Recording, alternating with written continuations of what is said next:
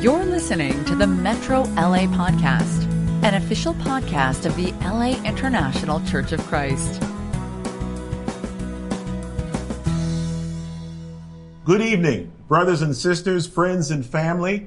I'd like to welcome you to Metro Vision Studios and the midweek service of the Metro region of the Los Angeles Church of Christ.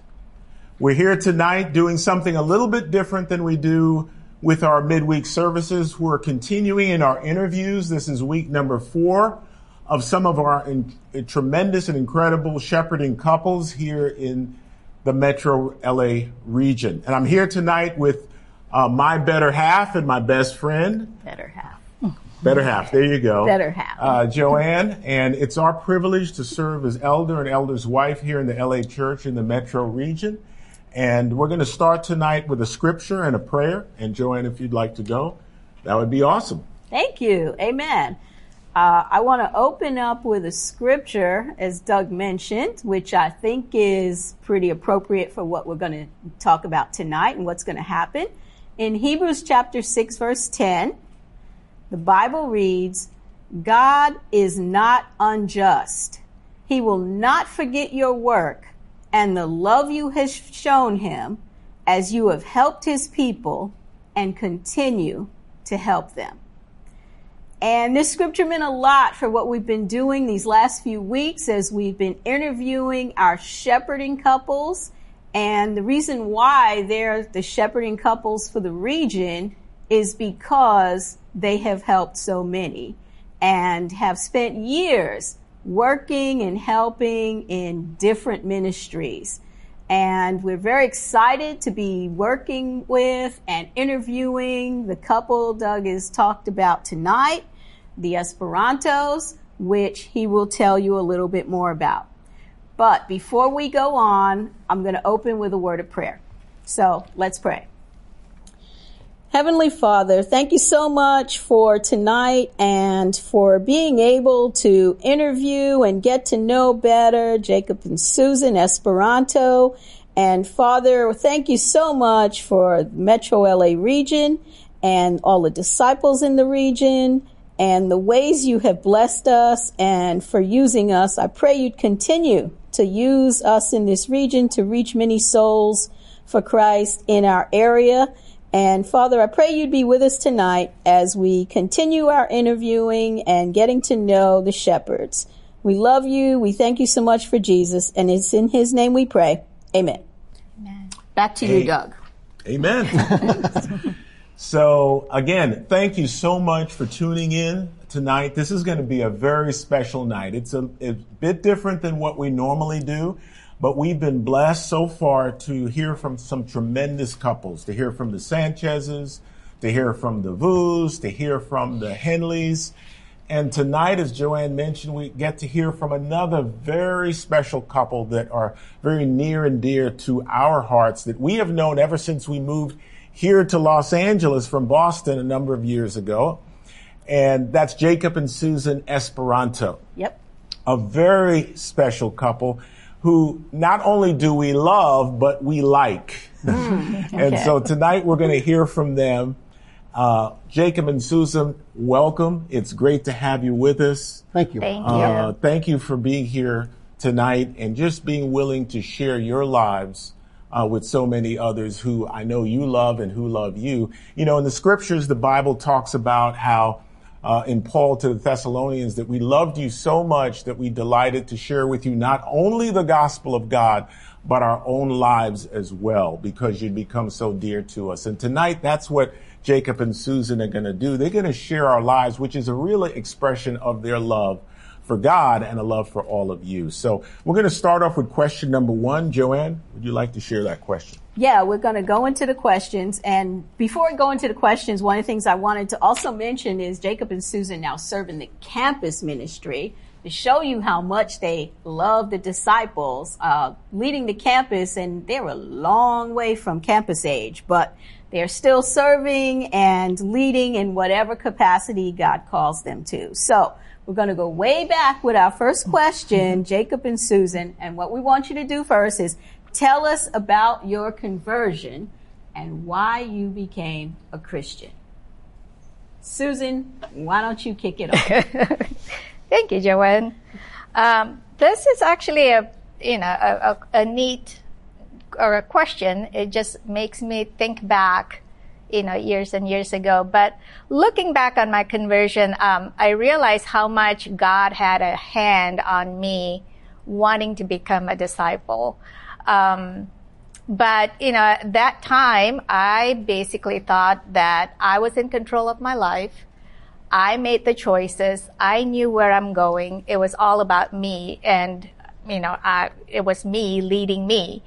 And so, um, and because you know, I just felt like there was no God. I was, even though I knew of God, I kind of felt like I was just a nobody, and God you know, that I was not in God's peripheral vision at any time. Mm. You know, so just my background a little bit. I was born and raised in Malaysia. Yeah. I um, grew up as, you know, my, my family and my community that was brought up uh, as a Syrian Orthodox faith. Um, mm. And so we're pretty, very tight community. And it was um, a community where everybody knew everybody they know your parents, your grandparents, the kids. Um, and so you can do no wrong because someone is going to tell on you at all mm. times. so um, I was a middle child uh, mm-hmm. growing up, and I was the black sheep of the family. I was Uh-oh. the rebellious one in the family. And if you told me to stop, I would say nope. Mm-hmm. I would go. If you say north, I would say south. If you say, you know, right, I would say left. I was just very rebellious in just growing up. And, um, I don't know why. I mean, I would challenge people for no reason just because I wanted to challenge you, you know. And I had a mm-hmm. lot of, growing up, I had a lot of hurt and a lot of pain, um, a lot of bitterness. Um, and I, it was all compacted inside of me and I wasn't able to kind of express it. And so that's my way of rebelling, you know. Um, so, you know, because of a lot of the choices I made along the way, um, a lot of bad choices that I made along the way, um, I did hurt myself and I did hurt my family and I hurt my parents because they were pretty big on upholding their family name. It was like a big deal in my yeah. culture. I mean, mm-hmm. everything goes back to your family name. And mm-hmm. I did a lot of things along the way that kind of brought a lot of disgrace to my family. And so I thought, okay, I've done a lot of damage. I could not look at anyone at this point.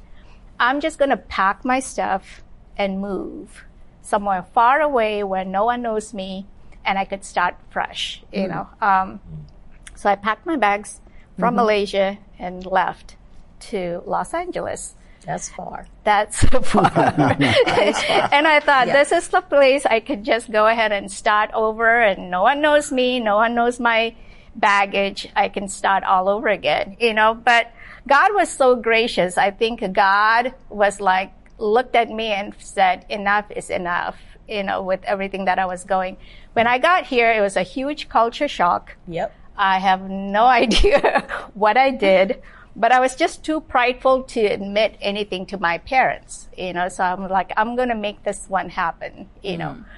And so I would, uh, like the first two weeks I was here, I was taking the bus to school and every morning I would be in tears crying as I got in the bus to a point that it was the same bus driver that every morning. And he basically saw me and would try to have conversations with me.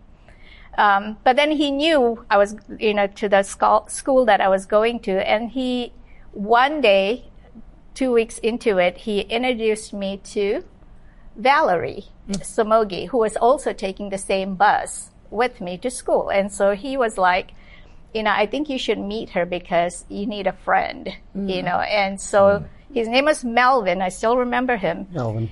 Melvin introduced me to Valerie and he said, you know, go ahead, you know, be friends because she needs a friend.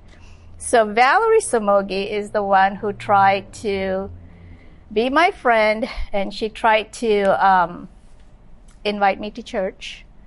Yep. But I was, I was not having it. You know, I couldn't trust her. She's just the opposite of me. She's the very opposite of me. She's so kind. She's gentle. She's soft spoken. Um, she was very helpful. And I felt like, you know, she, she wanted something from me. Like I, you know, cause I was like, okay, I'm waiting. I'm waiting. I'm Yeah. waiting. What is it? What is it? You know? Um, so, but I had a very untrusting heart. Um, so it was hard for me to just be her friend. I was always had this guard. Um, but eventually I, she was just too perfect for me. Yeah. I was like, I'm, you know, she's not going to understand me because I'm nothing like her. Um, so then I thought, okay, let me actually go to church with her and see if this is something that, um, you know, if she's this Right. kind of a person the whole real, time, yeah. if this is real, right? And so it was hard for me to realize that, you know, I mean, she is real. And so then I had to study the Bible. I decided to study the Bible. I was like, okay, let me, let me see what they're trying to say. But I picked a fight with everybody in the, in the studies. It was, um, Valerie and two other sisters and I fought all through the studies As you would. as I would, because I did not want to look at the scriptures. I was just thinking that, you know, they are showing me these scriptures because they are trying to tell me something. You know, they have this motive in showing me these scriptures. So I fought all the way through the studies. And eventually at night, when I laid myself in bed, I realized that, you know what? I know what the scriptures are saying is true. You know, um, I knew the pride I had in me. So nine months later, after studying the Bible, I became, you know, baptized in September 10th, on September 10th, 1990, Wow. in Redondo Beach. Awesome. Um, so, you know, thank you, Valerie Somogi, for Valerie. Valerie Berry. Hanging in there. Valerie Valerie Berry. Berry at that time, who saved me. Amen. Amen. That is my That's conversion. awesome. God had to bring you across the whole ocean. Exactly. Kicking and screaming. Kicking yeah. and screaming. Amen. Okay. That's great. Thank you. Jacob, what about you? All right, so I think about uh, the scripture that has always come to my mind when I think about you know my conversion was uh, is Acts 17. You know how it says that God actively decides the era and the place where we live so that we would seek Him. And my family, well, part of my family, my dad's side of the family is very religious. We go to church. We had our own church. Where my mom's side of the family, not so much. And it was just me, my mom, and my sister, and the three of us together were more agnostic. We didn't really have an opinion about God whatsoever. Um, but I knew I knew I needed something. I knew I needed God in some form or fashion. But it wasn't because I wanted to be righteous or I was seeking something altruistic. I was just lonely. Um, I had friends, but I didn't really like any of them. Um, and like all guys when they're young, we want self confidence, we want legs to stand on, and I didn't have any of that. And I had a hard time just feeling like a man or even a young man. I didn't feel any of those things. And so my escape was other things and other kinds of you know, pleasures that young men my age do, right? So, including uh, dating multiple girls, all that, just to find an escape and pleasure out of this feeling of feeling very inadequate and not being a man.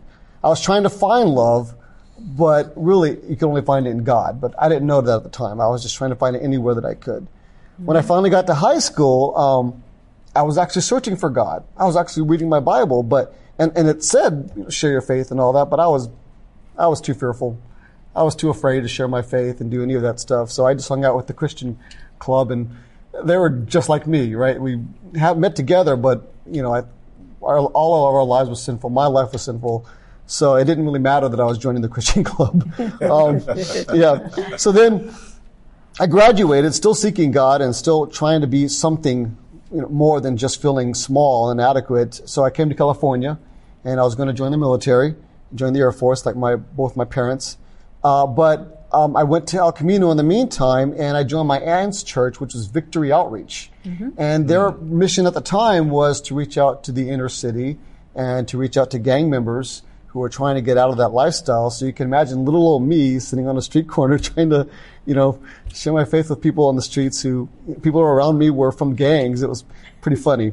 Um, and, but still, even though I was doing those things and it felt great to do what I thought was God's work, my life was still sinful. I didn't have anybody asking me about my sin, or I certainly wasn't asking anybody about their sin. So, really, being a man of God was still clueless to me, mm-hmm. and that's the thing that I wanted most, I think, and I think that's what God was trying to. I hope that's what God was trying to get me to be, and ultimately, even though I had my Bible in my hand, I don't think I really understood Jesus' teachings. All I really knew was Jesus Christ crucified for your sins, but you know, to be more than that, to be a son of God, I didn't understand that. Yeah. And then I finally go to El Camino, and I think that's where God put me in that place at the right time so that Alfred Lewis can study the Bible with me. Alfred Lewis from the campus ministry in 1991. And I was sitting in the commons area, and he just comes up to me and he invites me out to, I thought he was inviting me out to a bonfire so that we can meet girls. That's what I thought he was inviting me to. That's what you thought you Right. but he was actually inviting me out to a campus midweek in Long Beach. And um, I was actually very impressed with his boldness. I mean, here was a guy who didn't know me, but he was being very bold. And I thought, okay, that's that sounds like something God would give. Mm-hmm. So I went with him, and it was again, it wasn't at the beach; it was at Cal State Long Beach, and I saw about thirty to forty single dis- campus disciples, and they were all celebrating because they had just finished this marathon for a fundraiser for the Russian mission teams Right. to Russia with love. And so it was really interesting at at the time to see all these people not having cliques, mm-hmm. guys and girls just being friends and actually celebrating a spiritual victory like that. And I said, like, wow, okay, that's pretty interesting. And they were diverse. So I thought, oh, I was really moved by that. I said, okay. So Alfred just asked me if I wanted to study the Bible. And I said yes, because I already knew my Bible. So I thought I was going to teach him Oh, okay. right? But right. So Alfred uh, sat down with me. Dexter Bracero sat down with me, and our very own Art Tolentino sat down with me. I remember Art used to make a big deal out of the fact that I was only 17, but my mother was 33 and he was 33, so he could practically be my parent. but um, so we met at Art's in their household. We had uh, Albertson's fried chicken and the French bread. That was our meal, and we Yeah. sat together. And they showed me Matthew 28. I mean, the moment I read Matthew 28, I knew I knew I wasn't a disciple. I knew. I, I didn't know any of this stuff, Jesus' teachings. I didn't know anything. So, you know, I said, maybe you should be teaching me about how to become a Christian. They're looking at each other like, we are. So, um, yeah, I felt like God was trying to really teach me more than just what I had been growing up with. He was trying to teach me that, you know, Jesus was actually real. Dying on the cross was real. His suffering was real. And I felt like God was actually now reaching out his hand to me and saying, okay, Jacob, here I am. You know, you were looking for me in high school, but I'm here now. I wanted you to find me now. And obviously, I felt very lonely in high school, but here I am amongst folks who aren't trying to compete with me, who aren't trying to play king of the hill and, you know, criticize me so that they can be the most important. These guys really just wanted to be brothers, not even friends, but brothers.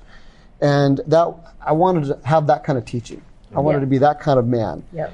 And but what I learned in all that Bible study was that a man of God was he's teachable. A man of God steps out on faith. He flees from sin, and his confidence comes from keeping his eyes on Jesus, not from himself. And and I wanted that, and I really am grateful that God was actually finally reaching out His hand and offering me that. And so, um, October tenth, nineteen ninety one, I got baptized at Hermosa Beach, Wow. and the water was freezing. I bet. But uh, yeah, that's what I that's my conversion story. Well, amen. It's amazing when you think about it, how God reached each one of you.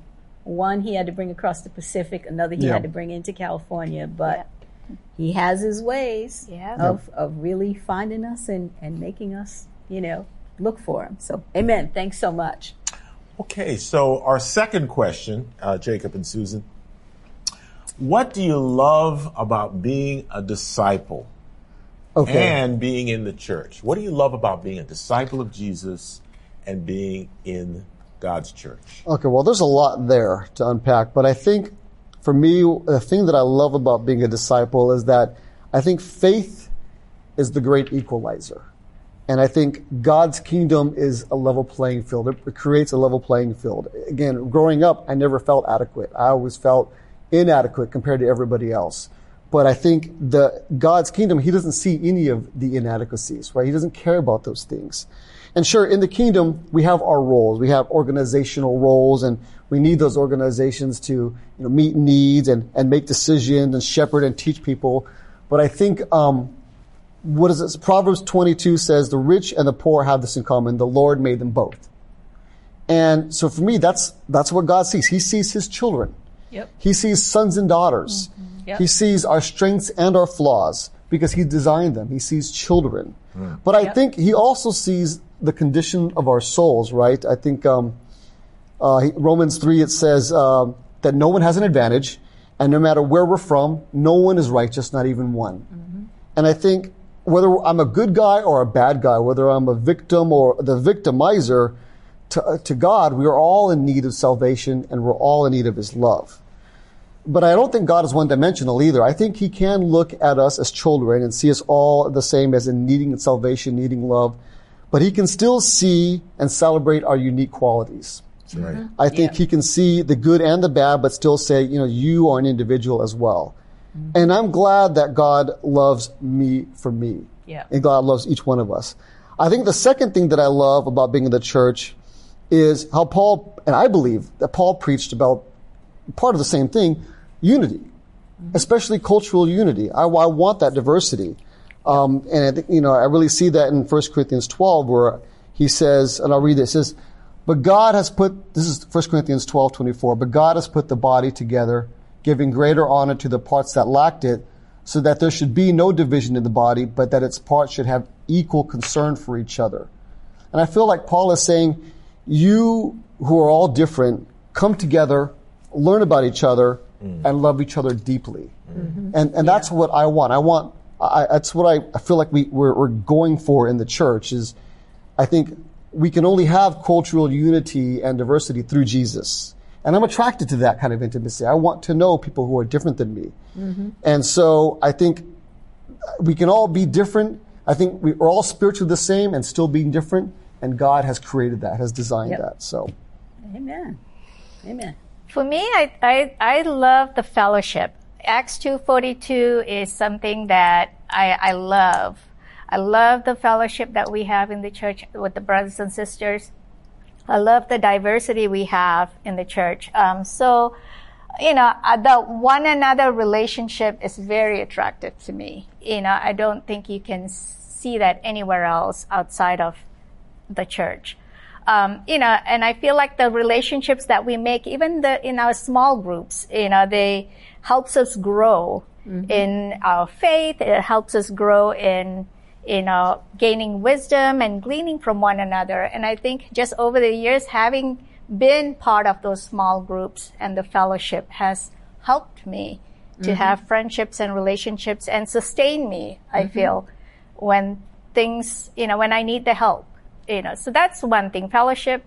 And then the peace and comfort that comes from the scriptures. I think, um, you know, I, I'm a, I'm a strong-willed person, but, you know, when things kind of go a little chaotic, I can always go back to the scriptures and know God's promises, you know, and take comfort in the fact that, you know, God is the anchor to my faith, you know, and I just need to fix my eyes um, when things are going a little haywire. So those are my reasons.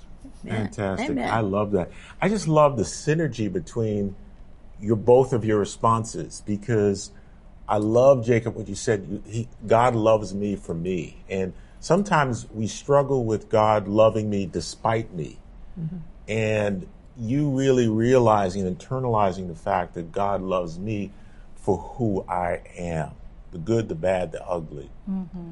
And just the beauty of what you said, Susan, about the reminders, you know, that I can always look to the scriptures and I can be reminded of how much God loves me, how much He cares for me. Even when we may think differently, Right. we have His love letter here to continually remind us of how much He loves us, He created us, He knows us, and uh, I love that. That's beautiful. thank you. Thank you. Amen. Amen. Okay. Next question is what do you hope to see the church grow in or change here in Metro? and Jacob thinks that's funny. So, all right. amen. So what do we see? well, I think it's the same. I think uh, it goes back to what I love about being a disciple. I, I want the church to continue to grow in its cultural diversity and its cultural unity. Um, I think that's the level playing field that God designed. I grew up in the South, and I was my parents were in the, my mother was in the military. Well, my parents were, but I lived with my mother. We were on an Air Force Base. On base, I saw diversity. Yep. Folks from all parts of the, uh, the Yep. world were living around. Sure. The moment I go off base, there was no diversity. I mean, it was a very clean, distinct, and desired line between black and white. But I actually experienced more racism here in LA than I have anywhere else.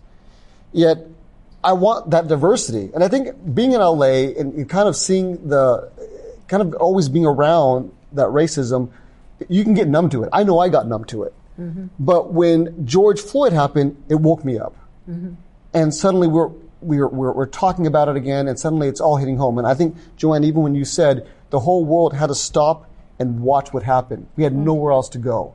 I know that it happened for me when I saw it. I had nowhere else to go, and I was seeing it, and it reminded me that social injustice destroys the level playing field that God has designed. And so Susan and I, we're constantly praying for, for this region that we can grow in our cultural diversity and in our cultural unity. I, I'd like us to have a breakthrough where we are an example of that.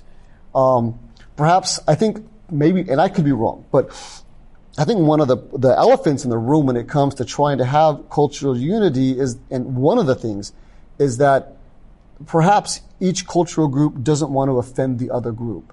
And so we're afraid to ask the embarrassing, the annoying, the insulting questions.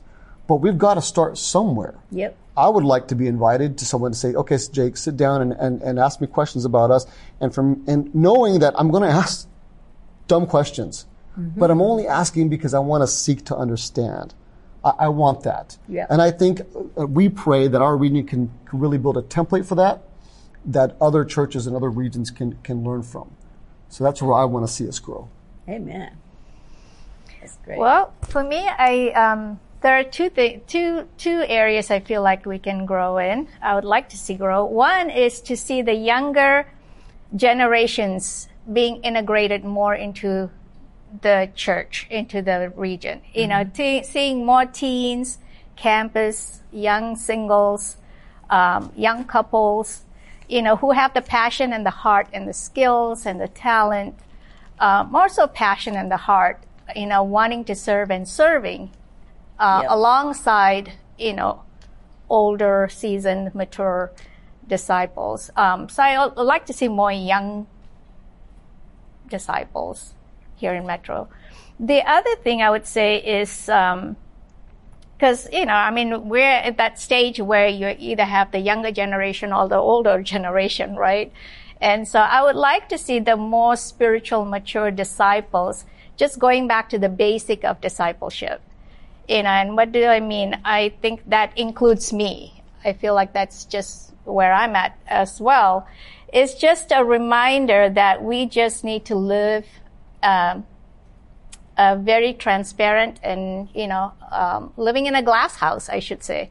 You know, always living a transparent glass Yep. in a house um, because and I'm talking about myself. When things go, you know, when you have challenges and when you go trials through trials and difficulties, it is easy for me to pull the shades down in different areas of my life, you know, whether because it's embarrassing, because I don't want to talk about it, because I don't want them to know about it, because I don't know how to deal with it. Mm-hmm. And before you know it, Satan's pretty much have your whole place, your heart wrapped up because you become in this place that you look good on the outside, but on the inside, there's so many shades. And I, and it's easy, I think, as, as older Christians to be in that, you know, get in that mode without even realizing, you mm-hmm. know.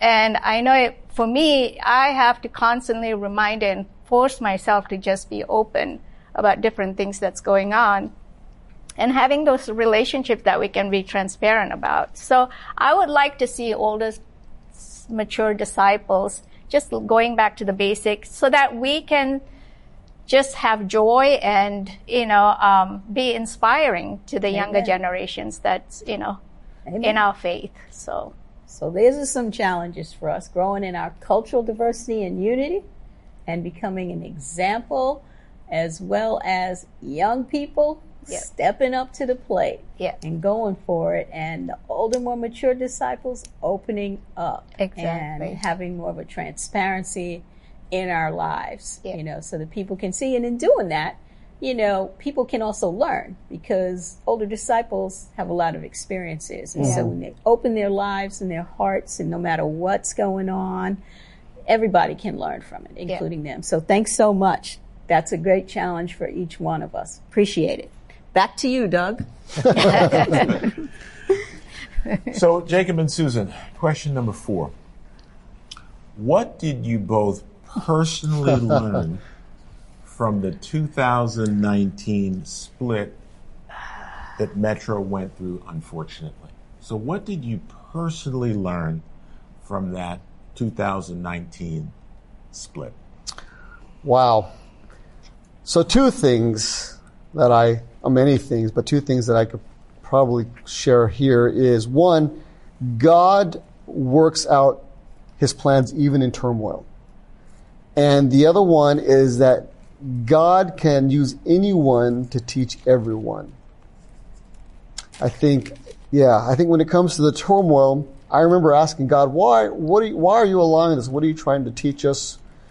And I wasn't really calm about it at the time. I'm crying out to God, go, why? Why are you allowing this? And because there was so much anger going on with emails and meetings of no grace and all that. And I wasn't helping the situation either. I was definitely yelling at people or scolding people on the phone and emails. And this, I was just part of this bigger problem. But God was actually working things out. I mean, the situation was so out of control that nobody, nobody human was able to contain it.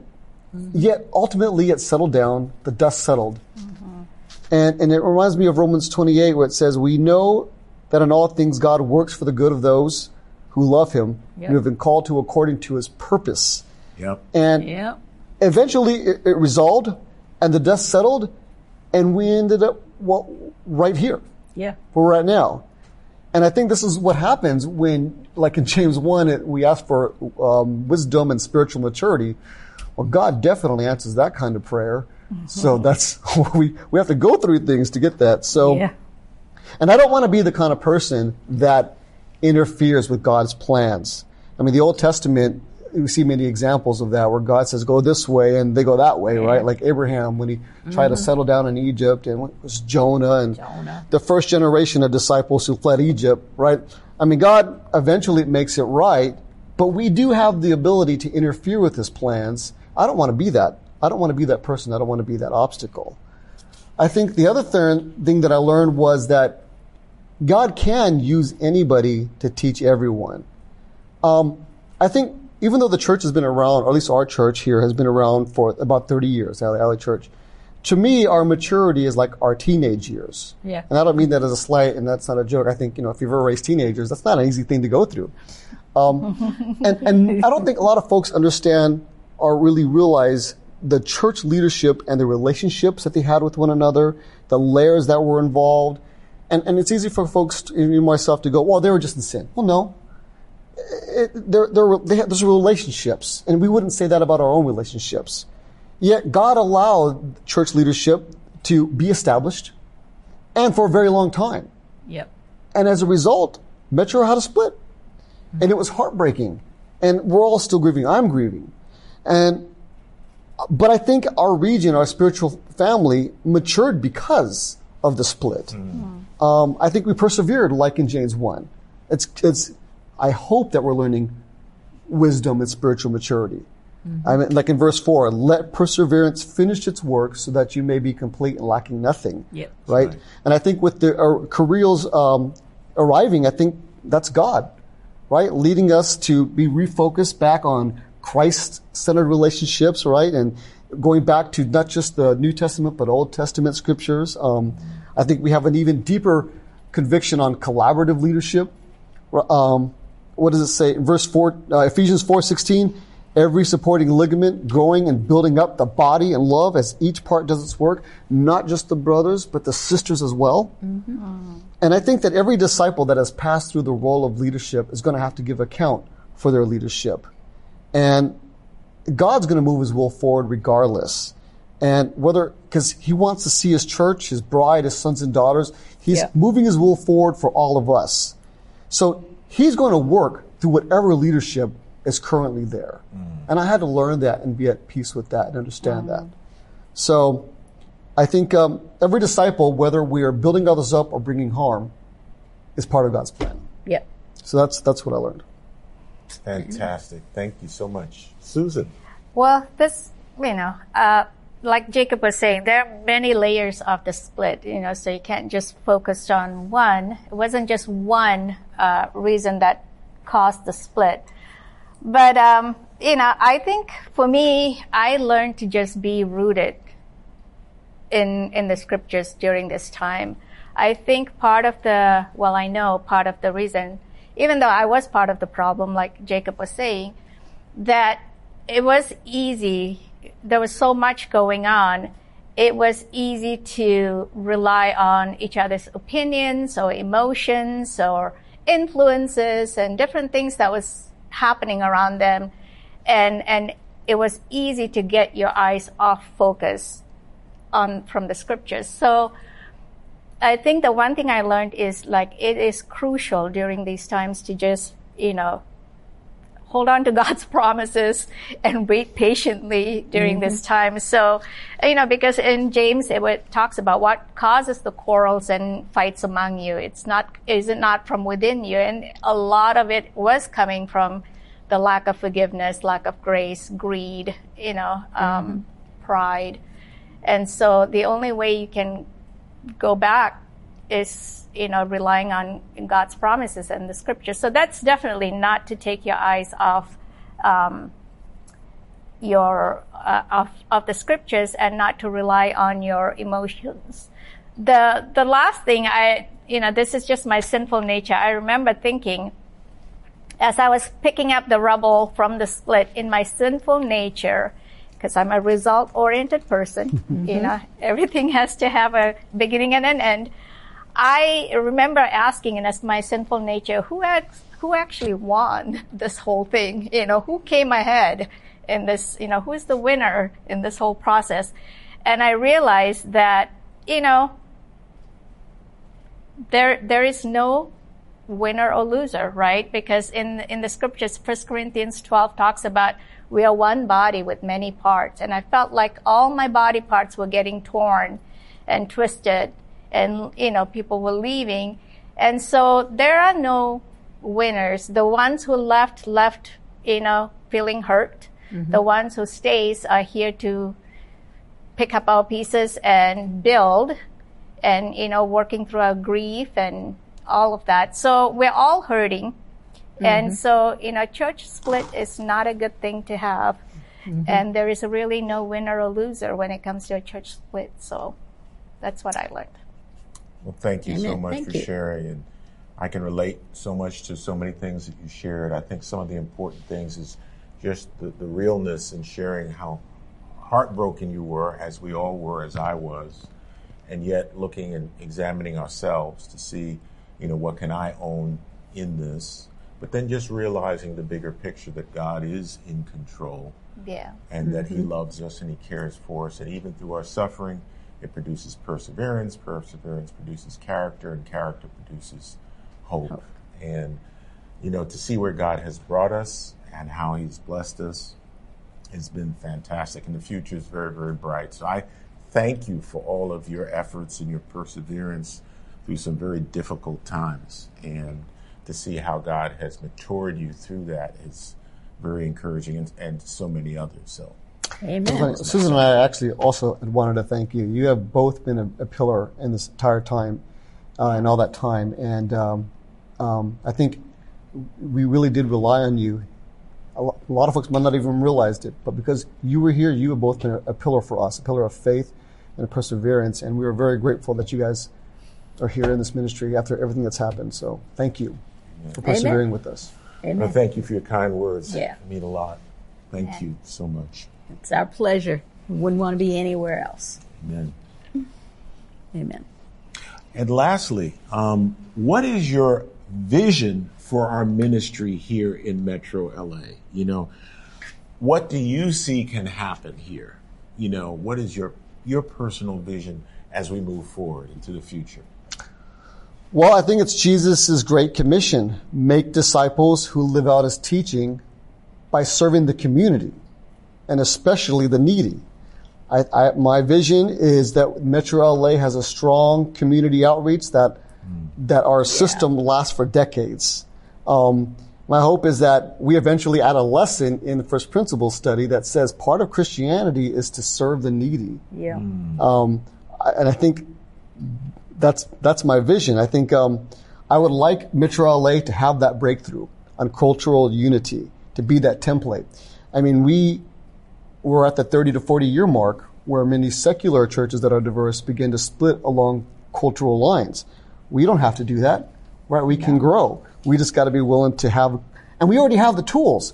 I mean, we have conflict resolution tools that are biblically based. We have marriage reconciliation tools. We have parenting tools, and all these things can really be combined to help us learn to to learn from one another and learn about our differences.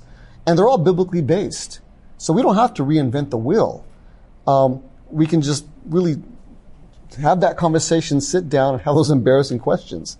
And I'm not schooled in any of these topics. I'm not. I'm not an expert. I don't have certifications on, you know, unity and, and social justice and all those things.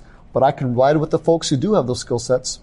I can, you know, ride with their conviction and their passion, and we can set a table where people can come together and have those kinds of conversations and make it a template, a blueprint for everybody else. That sounds great. And I think that's going to be um, help us to have what you know, authentic relationships with one another in Christ. So that's that's my vision. I think the other thing too is, and I think this is where Metro LA is is leading the way is with our squad.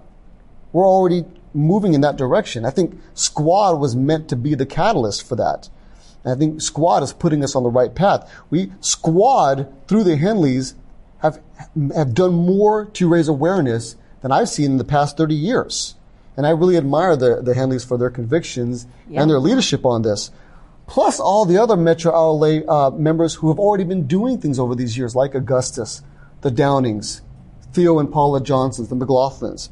I want to follow them as they Yeah. follow Christ and, and serve the community. So that's my vision for Metro LA. Sounds That's great. our vision for Metro LA. Oh, that's pretty much the same thing, the diversity and the squad. So, you know, I completely agree and, you know, stand hand in hand with that. So my answer is similar to Jacob's That's answer. that's great. That's great. Well, fantastic. Thank you so much for sharing and opening up your hearts, opening up your lives, allowing us to know just where you've come from and where you are, what you've been through. Uh, we just commend you in the Lord. We're grateful for you, and uh, it was our honor, our privilege to be here tonight with you. So, uh, to all of you who joined in tonight, we thank you for your time. We thank you for attention. Joanne, would you like to share anything in the end? Yeah, I'm, I'm really grateful. It was great hearing from Jacob and Susan and to hear their stories and their visions and the things they've learned. And I think, you know, as we go back, we can hear these things and, and all of us can learn a lot and grow as a result of, of the things that have happened. And looking at things through a lens of faith and even the hard times, you know, hearing, you know, as they reflect back and, and hear what they learned even as we went through things like a split and all. And and also hearing their vision which is helpful to me because I'm a very task oriented person which means you don't always focus on the vision and what God can do and so that was really inspiring so I'm grateful and I'm really thankful to both of them I just want to thank you again uh, for your love for God, every one of you. Thank you for your loyalty to this ministry, and have a great, great night. Thank you, and God bless you. thank you good Thank night you. Good night. You've just listened to the Metro LA podcast. For more information about our ministry, please visit metrolaregion.com